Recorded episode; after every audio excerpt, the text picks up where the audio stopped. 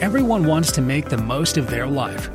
Pastor and teacher Dr. Bill Galarakis of Columbia Road Baptist Church guides us into that focused and meaningful Christian life that will make a difference today and for eternity. Get ready for our next episode of Changing Lives, Changing Eternities. Here's Pastor Bill. You are too busy. You probably don't need a lot of um, convincing that that statement's true, do you? I think most of us today live too fast for our own souls, too busy for our own souls. We live, at least if you're in America or in the Western world, we live in a time when technology has automated many things for us. Our society has become advanced with logistics so that we can do things that used to take a long time in much shorter periods of time. And instead of taking the time saved and using it for freedom and using it for rest, we take it and we fill it with more stuff. I'm Pastor Bill Galarakis. I'm glad you've joined me today. I want to talk to you about the idea of rest and what's truly essential. Rest and what's truly essential. It says in Psalm 90 and verse number 12 So teach us to number our days, that we may apply our hearts unto wisdom.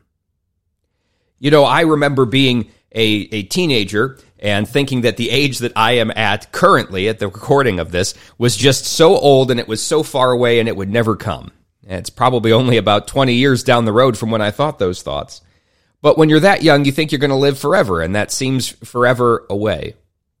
But as you get older, or as certain things happen in your life that make you realize that life is fleeting, you start to realize I need to apply my life in my life. I need to apply myself to the right things. This passage again says, So teach us to number our days. When we realize we only have a certain number of days, we won't just keep being lazy or apathetic or undirected. You know, you rarely drift to wherever it is you want to go. It takes intention. There's a lot of people that just drift through life. But if you know Christ is Savior, if there was ever a time when by faith, you believing that Jesus died for your sins and rose from the grave, you prayed and asked Him to forgive your sins and be your Savior, if, if that's you, you have a purpose on this earth and you only have so long to accomplish it. The second part of this verse says that we need to be not just taught to number our days, but we do it so that we may apply our hearts unto wisdom. What is truly important? So many things in this world are just noise, just background noise, things that are not important, and yet we've allowed them to dominate our lives. And they make us so busy that we have no time for rest. We can't stop and think. We're constantly moving from one day to the next, from one week to the next, from one month to the next. And before you know it, another year is gone. And you think, what have I accomplished? What have I accomplished? And it's the thinking that things will always go on like this forever that allow us to keep doing that. This psalm or prayer of Moses in Psalm 90 that I read for you has this nugget of truth that we need to apply ourselves to wisdom, to the, the most important things. You know, the Bible talks much about wisdom, especially in the book of Proverbs. It says it's better than riches, it's better than silver and gold, it's better than rubies and precious gems. Wisdom is using knowledge and understanding the right way for the right things. And so in life, there's really only a few things that are that important. And that is not the message that you get out there in the world. I once read a book called Essentialism by Greg McKeown. Now, he's a believer, but this book was written for the business world, and it's well written. It's one of the top five books, I would say, aside from the Bible, that has impacted me. And the subtitle or the, the motto for that book is The Disciplined Pursuit of Less for More, right? The Disciplined Pursuit of Less. It's doing more of the important things that really matter. One of the phrases that comes from that book is doing, uh, making a millimeter of progress in a million directions. You could imagine that in your mind, a millimeter of progress in a million directions. Instead of going in the direction that is the most important and charting your course, we just sort of drift. We just sort of drift. And as Christian people, as God's people, we have an important calling. We have a work to do. We're to see people come to know Christ as Savior. We're to see those that believe be edified and strengthened. We don't just have infinite amount of time for that. It's in this life that we have an opportunity to lay up treasures in heaven, that we have an abundant entry when we get there, that there would be reward for our labors. You see, when you and I, as believers, stand before the Lord at the end of our lives, it will not be in judgment over whether or not we go to heaven or hell. That's already cared for. The moment that you trust Christ as Savior, you have eternal life. I want to read a passage for you. I'm flipping to it in my Bible right now out of First John that talks about eternal life as a present possession, not something that will come, but something that we have right now. It says in 1 John chapter 5 and verse number 11, and this is the record that God hath given to us eternal life. And this life is in his Son. He that hath the Son hath life, and he that hath not the Son of God hath not life. These things have I written unto you that believe on the name of the Son of God, that ye may know that ye have eternal life and that ye may believe on the name of the Son of God. In verse 12, it says that he that hath the Son hath life, meaning right now, present possession, present tense, you have that. So you and I, that was settled. Jesus settled all of that on the cross for us when he died for us and as us, and when he was buried and rose from the dead. Our sins are paid for. God is satisfied with the payment that his Son has made for our sins through his own blood, dying on the cross. So we're not going to stand before God in judgment of whether or not we get to heaven or hell. It's whether or not we get reward for the things that we've done. And the question is, were we faithful with the things that we have been given? Were we faithful with the things that we have been given? The older I get, I, the more I realize that I'm only good at a very few things. I'm, I'm only good at a very few things. And I need to concentrate on those things because that's how God made me. Dr. Charles Keene was uh, a great friend of mine, is a great friend of mine.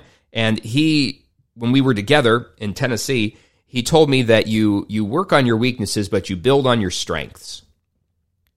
God has made us to, to a certain way that we're all gifted in a certain way, naturally talented at birth, spiritually gifted at salvation.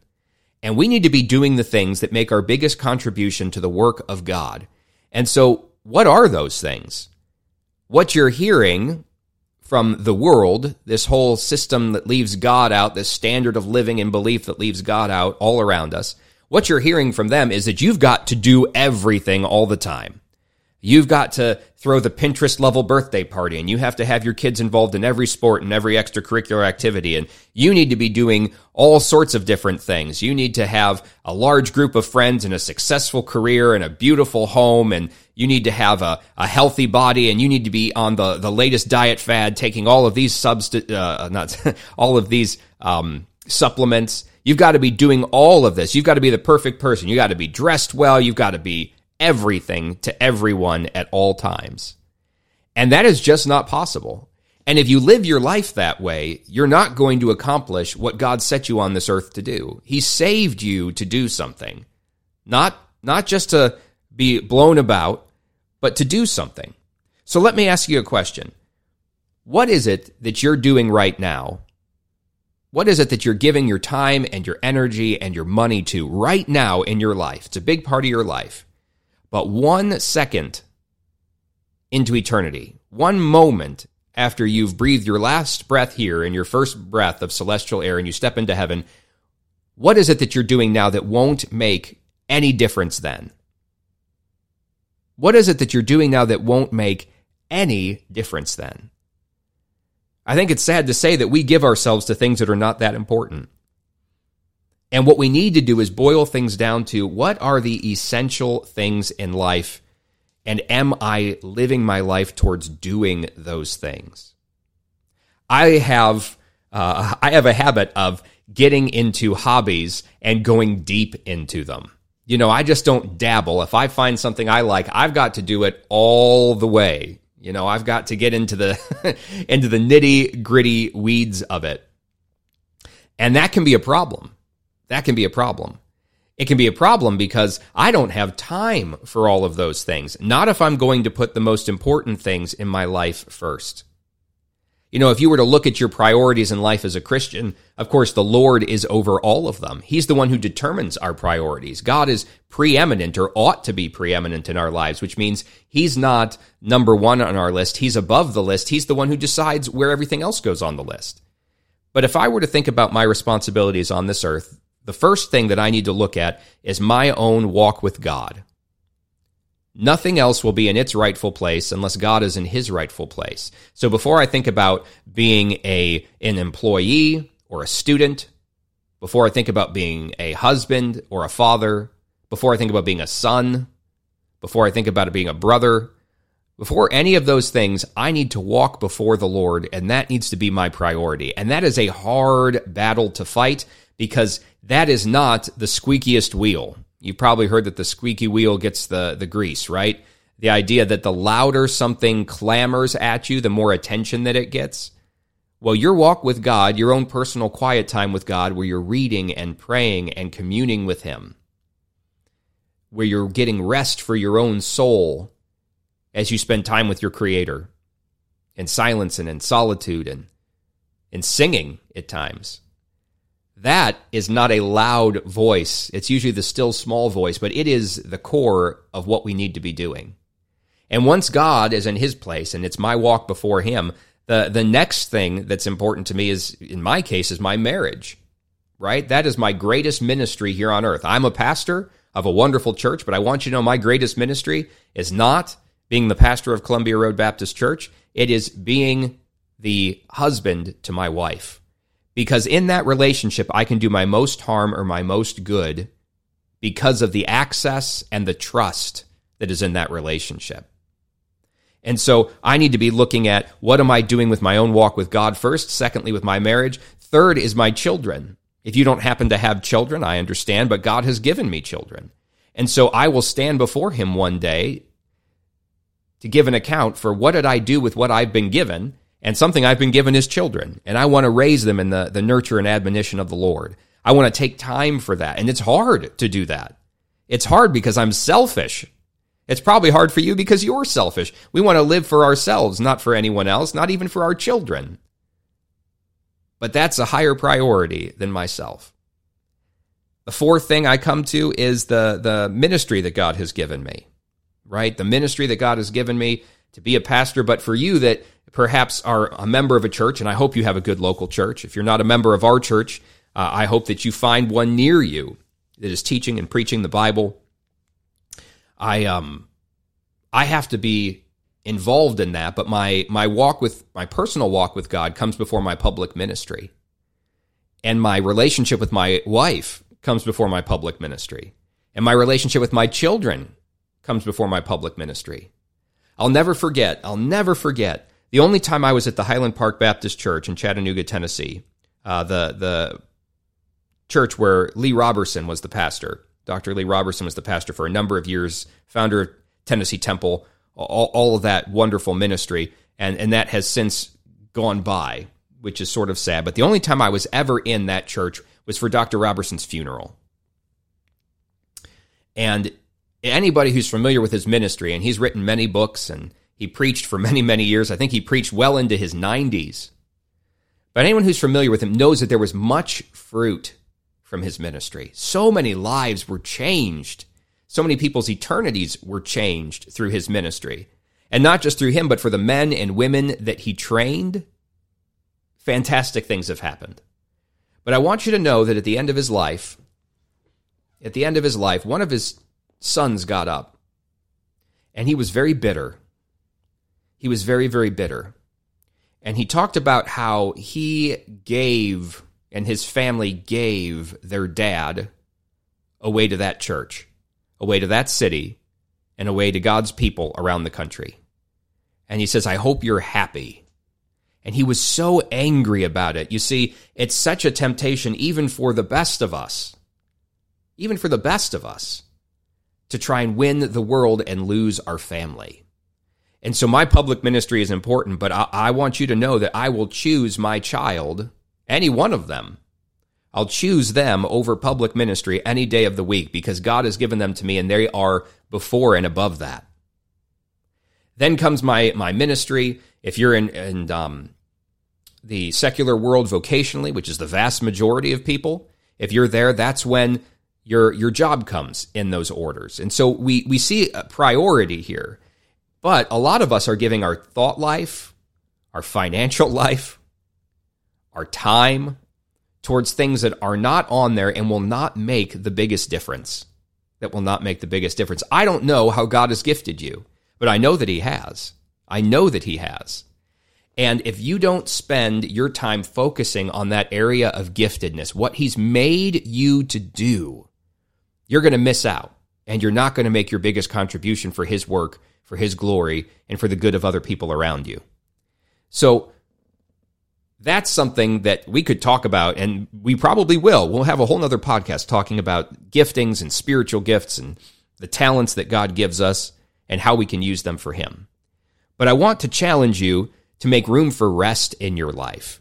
And the way you do that is by cutting back the things that are unnecessary cutting back the things that are unnecessary. You see, I'm not in my Christian life for a sprint where I'm going to run hard and run fast until there's nothing left and then I just collapse and I'm no good to anybody.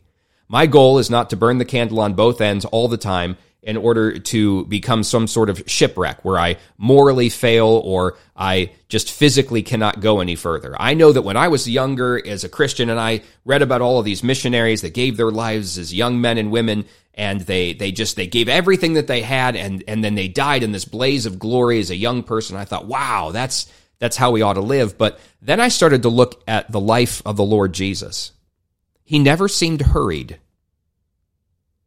he took time though he ministered sometimes well into the night when other people wanted to send the crowds away he said no we're going to keep them here but there was a time when the crowds were gone that he went apart alone to pray. Or after he had sent his disciples out on their own, two by two, and they came back rejoicing, telling him all of the great things that they had done, he tried to get away into a desert place, into a place in the wilderness where no one was around so that they could rest. God, in the creation of the world, set us a pattern in which he worked six days and rested on the seventh. Now, God didn't need to rest. He wasn't tired. He is perfect. He doesn't run out of stamina. He doesn't get overworked. But he set a pattern for that. It's codified in the laws of Moses, and they gave lots of rules so that people would rest on the Sabbath day.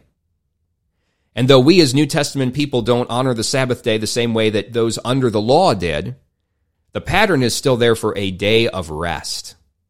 Most of us don't rest at all, ever. We might entertain ourselves, but we don't truly rest. I had some friends uh, back in Tennessee, and they did something really unusual. They they wanted to see what would happen as a family if they had to live in a real primitive situation for a period of time. So, other than their freezer and their refrigerator, they turned off all the power in their house. This is a family that had children. They turned off all the power in their house, and they they wanted to see living for a week what it would be like without Wi Fi, without electronic handheld devices, without all of these things. Sort of an, an outlandish thing to do as we think about it today. But I'll tell you, you know what they did for the first two days? They had teenagers, they had young kids as well. You know what they did for the first two days of their week without electricity and electronics? They slept. As soon as they no longer were distracted and entertained, as soon as there were no more videos to watch, and podcasts to listen to, television shows to watch, video games to play, meetings, conversations. As soon as all of that stopped, they realized how tired they were and that they were running themselves into the ground. For people that are supposed to apply themselves to wisdom, how wise does it sound to run yourself into the ground? As we look at the life of the Lord Jesus, who was most definitely a diligent worker, and yet even he took time away, sending the crowds away. Could he have done more? Yes, but he chose not to, because though he was fully God, he was fully man. And you and I, as God's people, we're not in this for a sprint, we're in this for a marathon. God may give us a long run, he may give us a short run, but there's a race that's set before us, and we must run it with endurance. We must run it with endurance. So when you and I think about recreation as God's people, some of the most diligent of us feel like, well, you shouldn't have any hobbies if you're a dedicated Christian because you should just be serving and giving of yourself all the time.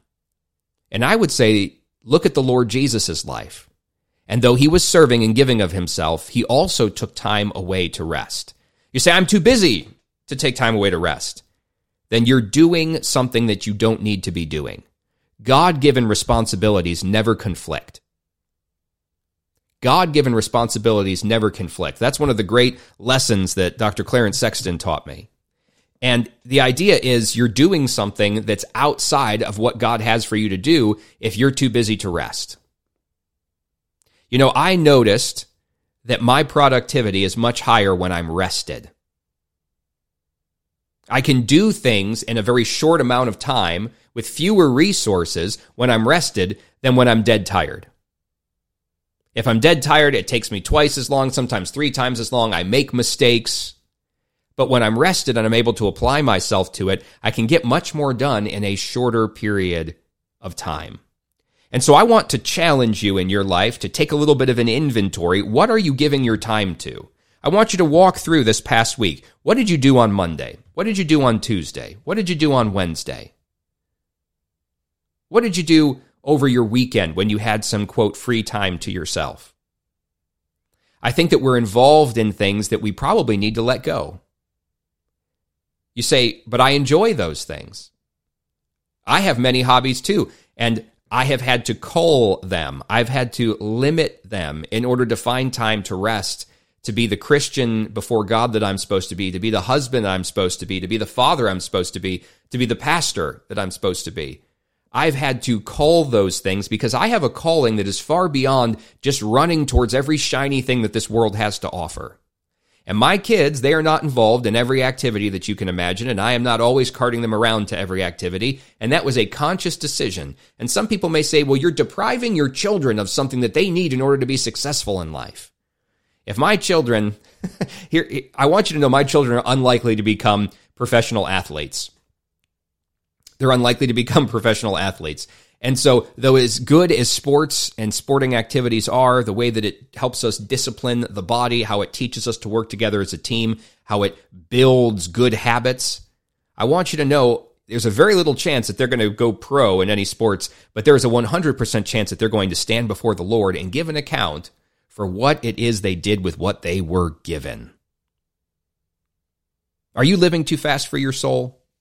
then take some inventory and find out what it is that you need to let go. You're going to have to make some changes in your life because there's going to be trade offs. Anyone who tells you you can do everything and anything is not telling you the truth. You are going to have to make some trade offs. But I promise you, when you put the right things in their right places, beginning with the Lord, and you call out those things that are not truly essential, truly important, and you focus in on what is, and you create enough margin for rest, you're going to find a life that is so much more fruitful than anything you had experienced up until this point. May God guide you as you take inventory, as you try and rest and find out what He has made you to do and to do those few essential things. Thanks for tuning in to Changing Lives, Changing Eternities. If you like what you heard, be sure to subscribe to our podcast to catch our next episode. To hear even more of God's Word, we invite you to join us this Sunday either in person at Columbia Road Baptist Church, North Olmsted, Ohio, or online at columbiaroad.org slash live, YouTube, or through our mobile app. Make sure you like us on Facebook, Instagram, and follow us on Twitter. Remember, let's be more than hearers, let's be doers. Live out the truth of God's Word this week, and you'll change people's lives and their eternities. Until next time, thanks for listening, and may God bless you.